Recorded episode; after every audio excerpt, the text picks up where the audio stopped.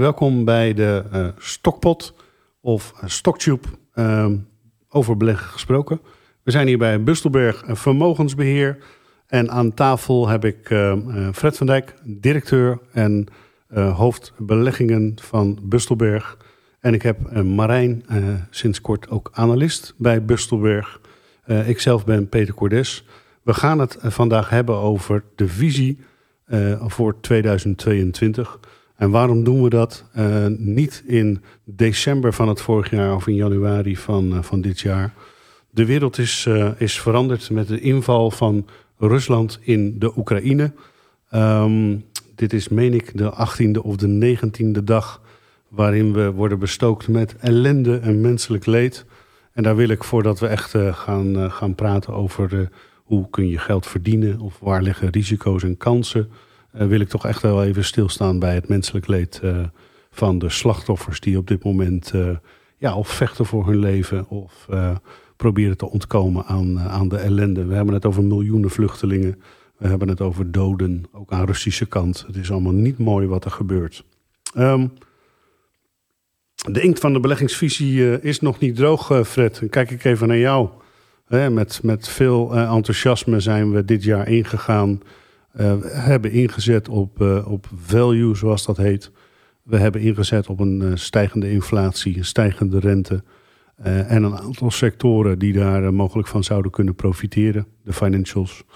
Um, toch ook wel olie- en gasbedrijven, die waren goed, goed gewaardeerd. grondstoffen hebben we ook op ingezet. Um, en inmiddels ja, zijn we tot de conclusie gekomen dat we ja, misschien toch weer eens even terug moeten naar de, naar de tekentafel. Uh, um, hoe zie jij dat?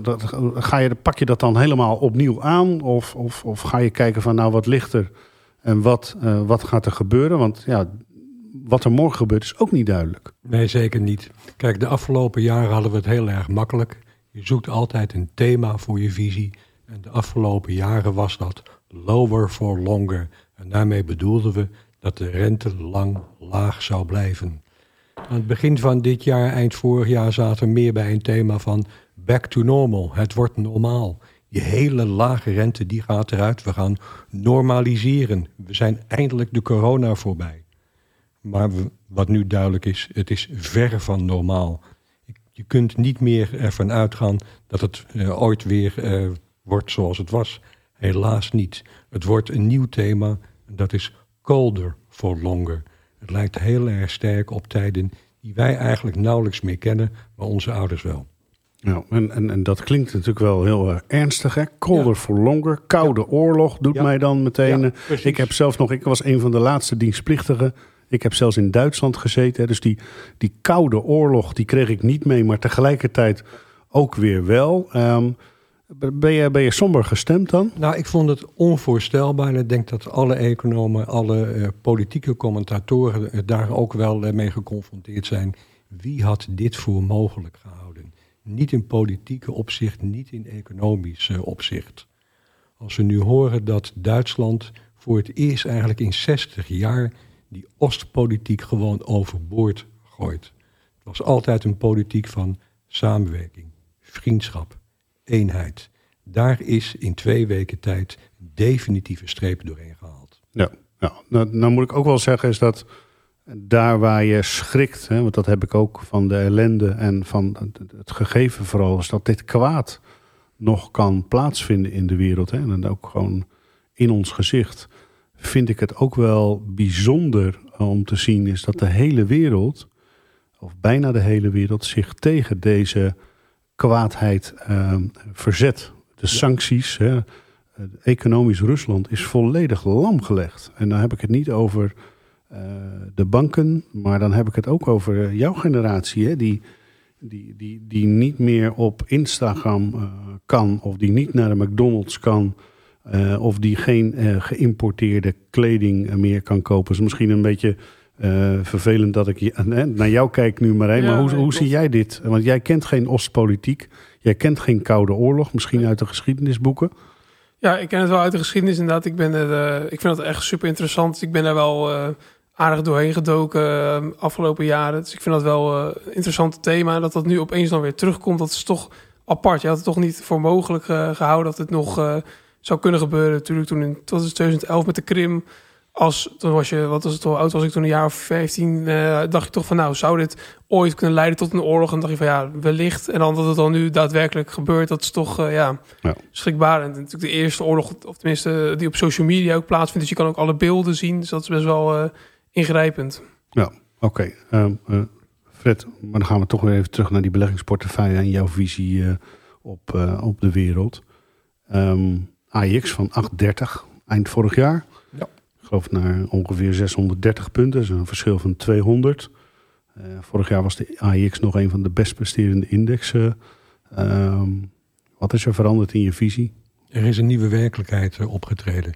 De economische effecten zijn natuurlijk het meest voelbaar bij die landen die ook het dichtst betrokken zijn bij dit conflict.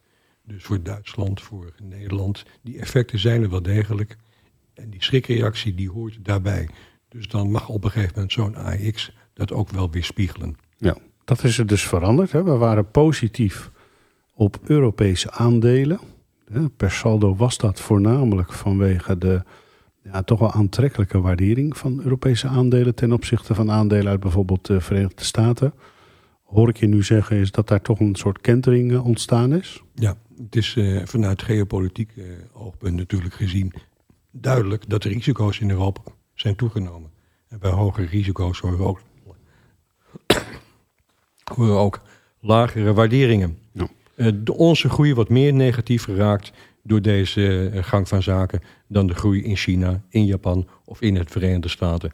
Dus de belegger moet inderdaad in zijn keuzes ook die geopolitieke consequentie doortrekken. Ja, dus dat is eigenlijk de eerste tip. Is zorg dat je als belegger ook kijkt naar de afstand van je belegging en de scope daarvan naar, zal ik maar zeggen, eh, de Oekraïne en, eh, en eh, Rusland. Dus hoe verder weg eh, de markt is, des te eh, minder zal het negatieve gevolg zijn eh, voor de bedrijven waar je op dat moment in belegt. Dus eigenlijk meer in Amerika per saldo. Ja, dat is die top-down benadering waar je altijd mee, eh, mee begint. Dat betekent dat je inderdaad gaat kijken van hoe breng ik de verhouding aan in, mijn- in mijn portefeuille. En je zult inderdaad meer in het buitenland kunnen gaan eh, zoeken. En je zult in de sectoren ook hele duidelijke keuzes moeten gaan maken. Die rechtstreeks gevolg zijn van wat er nu gebeurt. Kun je één of twee sectoren noemen waar je dan ehm, nu nog, met nog meer interesse naar kijkt? En we hadden altijd al interesse voor die sectoren waar schaarste op een gegeven moment een rol gaat spelen. Dat zijn natuurlijk olie, gas, grondstoffen. Die zullen inderdaad eh, nog meer rugwind krijgen van wat er nu gebeurt. Die schaarste wordt alleen maar evidenter. Dat zorgt er eigenlijk nu voor, is dat die, als je kijkt naar het globale beeld van de beleggingsportefeuilles bij Bustelberg, dan, dan hebben wij het geluk dit jaar dat we die schade enorm weten te beperken. En dat komt inderdaad door de voorkeur die wij al hadden eh, voor eh, dat soort value eh, sectoren, de, de, de grondstoffen, olie en gas. Ja, want je ziet zelfs in die sectoren dat er plussen op de borden staan. Ja. Dat betekent dat je tactiek van spreiding heeft gewerkt. Ja, oké. Nou, dat is goed om eh, mee te krijgen. Terwijl, en dan mag je best weten, hoe gaat dat dan bij Bustelberg in zijn, eh, in zijn werk? Het komen tot een eh, visie. Kun je dat heel kort vertellen, Fred, van die top-down benadering, de kwantitatieve analyse? Ja, waar je inderdaad altijd met een top-down benadering bij begint is, wat doet de rente? Is misschien gek voor een aandelenman, maar die begint altijd eerst over de rentebeweging te praten. Omdat uiteindelijk de waarde van een aandeel wordt bepaald door de toekomstige kaststroom. Ingewikkeld verhaal, maar het houdt gewoon in dat naarmate de rente lager is, op een gegeven moment aandelen aantrekkelijker worden. En dat op een gegeven moment als de rente stijgt, juist die aandelen waarvan de winst in de toekomst ligt, neemt de waardering wat af. Dus waarom deed die AX het zo bijzonder goed? Omdat daar een aantal zwaargewichten in zaten in de techsector. Ja, en die krijgt met deze rentebeweging het om zijn oren. En dat zal ook niet snel veranderen. Nee, dan- dan- dan- ik hoor eigenlijk twee dingen. Is van, eh, A, wees eh, ook voorzichtig met obligaties. Ja. omdat de rente stijgt. Dat kan een bedreiging zijn voor je obligatieportefeuille. En B, wees ook wat minder positief over die groeisectoren. Omdat die groeisectoren als het ware negatief gevoelig zijn voor een stijging van de rente. Dan kijk ik meteen naar jou, eh, Ja. Marijn. Hè, want Eh, jij als, eh, eh, als analist voor de sectoren informatietechnologie en communicatiedienstverlening, hè, van, van groot tot klein, van, van, Van, van de Microsoft, de Apples tot aan de nieuwe bedrijven waar wij er niet eens van weten. Jij bent daar goed in thuis. Mhm. Ehm, hoe zie jij dat? Want die, die waarderingen zijn inderdaad gewoon goed afgekomen. ASML is ook met meer dan honderden eh, euro's als het ware in koers gedaald. Ja, zonder precies. dat daar daadwerkelijk iets aan de hand is bij ASML. Ja, exact. Nee, wat Fred zegt, dat klopt natuurlijk volledig over de risico's eh, op de korte termijn. Dus dat het eh, op de korte termijn inderdaad de waarderingen aardig zakken. Maar eh, die bedrijven die zullen eh, naarmate natuurlijk de tijd vordert en zij hun winsten herinvesteren en zullen groeien, zullen zij uiteindelijk naar een waardering toe groeien. Dus natuurlijk, ze waren eh, te hoog gewaardeerd. Dus nu krijg je eigenlijk de kans om die bedrijven tegen een, een nettere waardering te kopen. Een reëlere waardering voor momenteel. Want er was gewoon heel veel groei ingeprijsd de afgelopen jaren. Dus vorig jaar vond jij eigenlijk dat soort aandelen ook wel aan de dure kant. Klopt, Ja. ja, zeker. Nee, Ja. Ik heb ook eh, voorzichtig posities ingenomen en eh, ik wacht eigenlijk gewoon af, aangezien het komt altijd naar de juiste waardering tere- terug. Dat is echt een soort net als eh, zwaartekracht. Dus dat, dat gaat werk naar boven en naar beneden. Dus het is geduldig afwachten tot die bedrijven tegen een eh, goede waardering te koop zijn. Van de wijsheid hè, van de jonge Ja, ja. generatie, Ja. Fred. Ja, maar ik zou- Zwaartekracht. Ja, maar ik zou ook, ook vooral zeggen, eh, koop niet de markt. Want het gevaar is dan dat je natuurlijk bedrijven koopt die terecht in waarde zijn gedaald en die niet terug zo- zullen komen. Er zijn heel veel bedrijven in eh, de komende jaren die zullen in staat zijn om een marktaandeel uit te breiden, om hun prijzen te verhogen, om gewoon geld te verdienen. En dat zal gewaardeerd worden. Dus er zijn inderdaad volop kansen voor de selectieve belegger. Nou, is dat dan misschien de rode draad van de visie? Is dat je eh, afhankelijk van je eh, visie op bepaalde beleggingscategorieën, zoals eh, vastgoed, grondstoffen, aandelen, obligaties, hoor ik je eigenlijk zeggen, joh, kijk ook vooral nog een stapje verder of nog een stapje dieper naar die bedrijven die ook in deze crisis, laten we het even zo noemen, eh, toch nog gewoon hun brood kunnen verdienen. Ja, bedrijven die ook onmisbaar zijn. Die in zo'n grote marktpositie hebben eh, veroverd de afgelopen jaren. dat ze onderdeel uit zijn gaan maken van onze economie. Wij kunnen niet zonder die bedrijven. En dat geeft die bedrijven de mogelijkheid om met de economie mee te groeien. maar ook om hun prijzen continu aan te passen. Dus zeker nu, nu de inflatie toeneemt. doe je er goed aan om naar die bedrijven te kijken die pricing power hebben, zoals het zo mooi heet. Ja, maar Fred, die, die bedrijven die zitten ook in Rusland. Of nee, ik moet zeggen, zaten ook in Rusland. Ja, het is, van de Heineken tot Microsoft tot LVMH. Ja. Ze zijn letterlijk gewoon eh, eh, rechtsomkeerd gegaan. Ze, ze, ze doen niets meer in, in Rusland. Ja, het is, het is ook wel heel mooi en bemoedigend in, in feite wat er gebeurt. Want we hebben een politieke eenheid gevonden in Europa. Maar heel veel bedrijven zien nu ook vanuit de publieke opinie dat het gewoon niet meer mogelijk is om daar aanwezig te zijn. Eigenlijk zijn er geen eens eh, boycotten of sancties eh, nodig. Bedrijven zien zelf in dat ze daar niets meer te zoeken hebben. En dan moet je gaan kijken naar welk bedrijf heeft nu echt een hele grote of misschien een hele kleine aanwezigheid. Wat is nou echt de impact op een specifiek bedrijf van het verlaten van Rusland? En daar kom je dan op een gegeven moment weer als analist terug. En dan zul je zien dat sommige banken helemaal geen vestigingen hebben in Rusland. Sommige bedrijven verkopen helemaal niets of heel weinig in Rusland. En wat we ook moeten bedenken is dat op de wereldeconomie is Rusland maar ongeveer anderhalf à 2 procent. Dat is heel erg weinig in economische zin. Dus die schade die valt eigenlijk per saldo. Hè, laten we dat dan even noemen. De economische schade, zeg jij, die valt mee. Omdat het de impact van Rusland op de wereldeconomie echt eh, ja, nog geen 2% is. Ja, maar dat is eh, inderdaad voor het totaal van de wereldeconomie dus het geval. Daar hoef je dus niet zo benauwd voor te zijn. Maar dat op onderdelen van de economie, onze olie- en gasvoorziening, natuurlijk de spanning heel groot is. Dat is wel duidelijk. Ja. Er zijn dus kansen en bedreigingen, absoluut. En even teruggaan naar die kansen. Als we het hebben over de belegging in aandelen. Je noemde net al een, een, sector die interessant eh, zou kunnen zijn. Je zei ook net al van kijk naar de details. Hè. Kijk naar de, of selecteer bedrijven op basis van het onderzoek wat je doet en de kennis die je ervan hebt. Kijk naar bepaalde eigenschappen. Zijn er sectoren waar je nu met hernieuwde of nog eens wat extra belangstelling naar kijkt? Ja, je moet echt de diepte in. Dat maakt het ook wel leuk om te doen natuurlijk. We zien dat de olie- en gasprijzen die zijn bijzonder hoog. De vraag blijft hoog. En dat zal betekenen dat eh, naar verwachting ook de winsten zullen gaan toenemen. En dan zie je opeens dat bij sommige bedrijven dat veel minder is dan je eigenlijk had gedacht. Dan ga je dus inderdaad weer naar de presentaties, naar de jaarverslagen. En dan zie je dat sommige bedrijven relatief veel van hun toekomstige producties al hebben verkocht. Dat betekent ook dat dus hun toekomstige winst ietsje lager is. Maar er zijn ook bedrijven die juist heel weinig forwards verkocht hebben. En in die details zit het verschil. Ja. Marijn, denk je daar ook wel eens over na, wat, Fred, wat Fred zegt? Ik bedoel, jij kijkt natuurlijk naar die twee sectoren. Maar als je Fred hoort praten, Fred is een, een value-belegger uh, die het liefst uh, al die bedrijven van, van links naar rechts en van boven naar onder en onder naar boven selecteert. Mm. Hoe, hoe zie jij dat? Kijk je naar trends of kijk je ook wel naar de eigenschappen van bedrijven? Ik denk dat het uh, net zoals bij value, bij groeibedrijven natuurlijk net zo belangrijk is om naar het fundament te kijken. Want uiteindelijk is het businessmodel, het, uh, dat moet zo onderscheidend zijn en er moet inderdaad een moot zitten waardoor dat bedrijf dus een uh, uniek bedrijf kan worden wat de wereld nodig heeft. Dus dat is zeker, ik kijk zeker en naar macro-economie en naar het, het fundament van het bedrijf. Ja, kun je zo'n bedrijf noemen?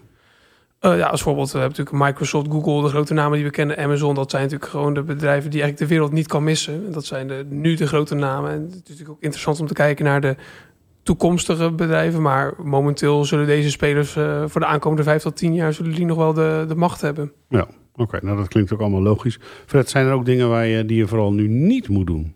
Ja, je moet inderdaad heel goed kijken naar de verdeling van je portefeuille en de risico's die je daarin loopt. En die komen misschien van een hele onverwachte kant. En dat zijn die obligaties. Altijd veilig. Afgelopen 10, 20 jaar geweldige rendementen. Dalende rente, stijgende koersen. Wat wil je nog meer?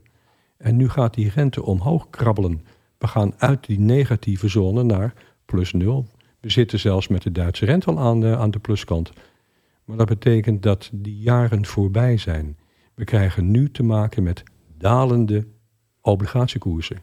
We krijgen te maken met hoge inflatie. Dat is funest voor een obligatiebelegger. De risico's zitten nu juist aan de andere kant van je portefeuille. En daar moet je iets mee doen. Maar ja, een obligatiebelegger is toch gebaat bij een hogere rente? Uh, hij is gebaat bij uiteindelijk een hogere rente, maar hij houdt er reëel gezien steeds minder aan over. De rente is misschien een kwartje of 50 basispunten hoger, maar de inflatie is veel steiler geworden. Wat je aan het einde van de rit onder de streep reëel overhoudt, is alleen maar negatiever geworden. Kun je iets concreets noemen? Wat, wat doe je aan een, aan een obligatieportefeuille? We kijken nu heel erg uh, strikt natuurlijk naar de risico's van de portefeuille op het gebied van looptijd. Hoe langer de looptijd, hoe sterker dat effect zal zijn, hoe sterker op een gegeven moment de koersen gaan dalen. Dus als je in obligaties zit als buffer, verkort de looptijd. Nou, Oké, okay, uh, helder. Dan wil ik toch nog even iets uh, ter sprake brengen. Dat is ESG en verduurzaming. Ook bij Bustelberg zijn we vorig ja. jaar die verduurzaamheids, verduurzamingstrend in, ingezet. Ook al waren we daar voorzichtig mee. Tegenwoordig kijken we in onze keuze bij bedrijven iedere keer van nou welk bedrijf voldoet nu het beste aan de ESG-scores die er zijn. En dan heeft dat bedrijf uiteindelijk wel, wel de voorkeur. Um, hoe zie jij dat, dat verduurzamingsthema terug in je, in je beleggingsvisie? Het is niet alleen een kwestie van ethiek en op een nette manier je geld beleggen.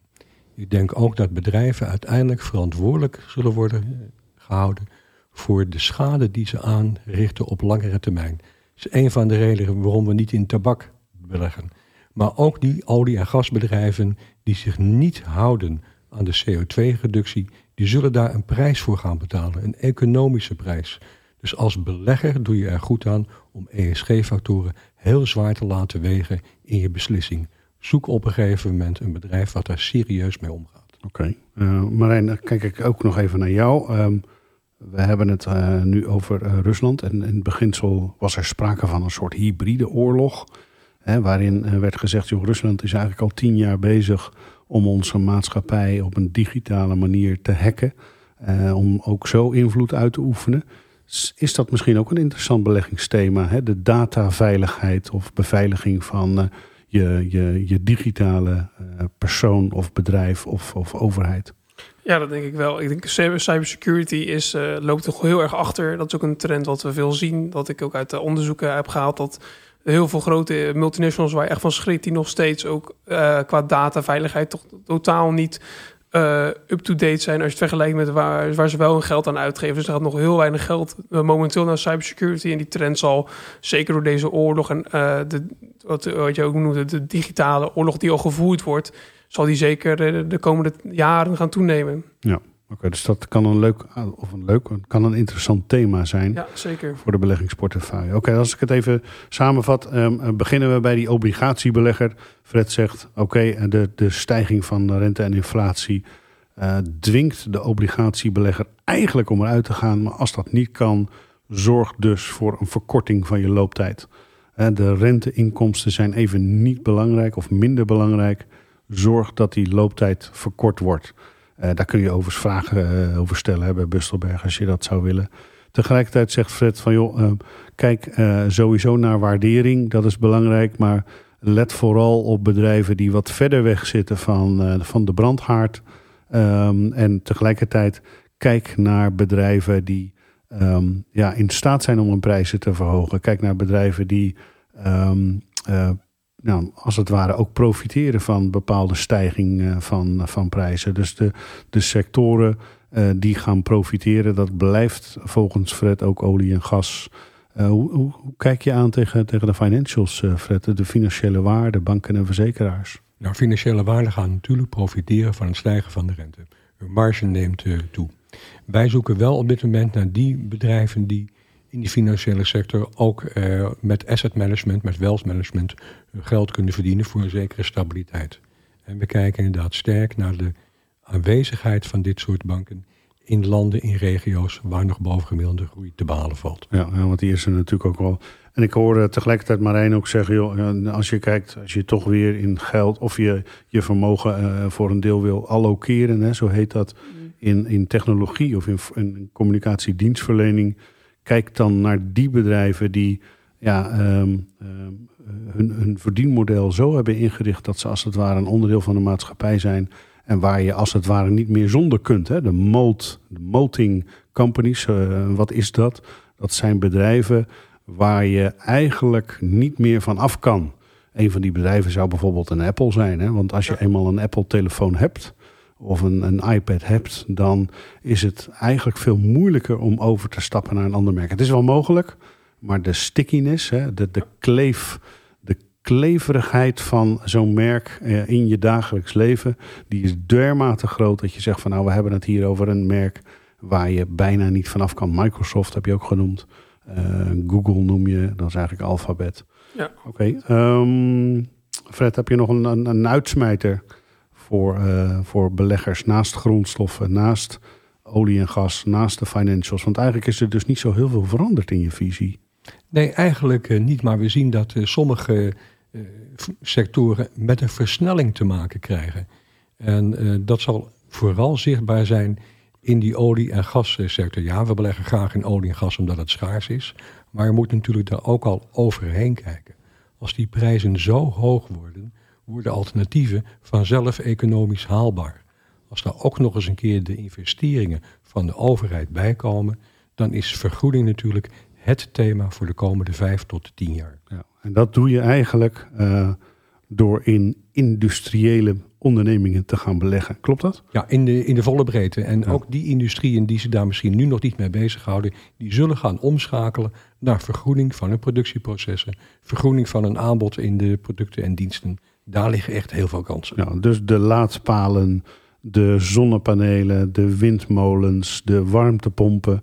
Uh, dat ja. zijn allemaal bedrijven waar jij op dit moment naar aan het zoeken bent. Uh. Ja, maar, maar ook inderdaad de schroefjes en de moertjes. We gaan dus van een fossiele brandstofvoorziening naar elektriciteit toe.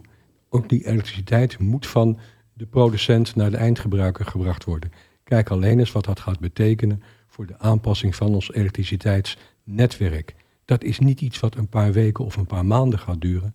Daar zijn we de komende tientallen jaren mee zoet. En die bedrijven kunnen nu al daarop inzetten. Ja. Oké, de wereld heeft dus iets te doen. Dus naast het streven naar vrede in de Oekraïne Um, uh, zal de wereld vooral moeten gaan verduurzamen. Fred zegt eigenlijk veel. Naast die sectoren en de beleggingscategorie waar ik het net over had, is duurzaamheid toch een thema waar je als belegger extra naar zou moeten of zou kunnen gaan kijken. Um, Oké, bij de heren. Ik dank jullie voor jullie eh, input en wijsheid. Dit was weer eh, een, een stokpot uh, of stocktube over beleggen gesproken. We zitten hier bij Bustelberg Vermogensbeheer. Mocht u vragen hebben, dan kunt u ons bereiken via www.bustelberg.nl. Ehm, en hopelijk tot een volgende keer.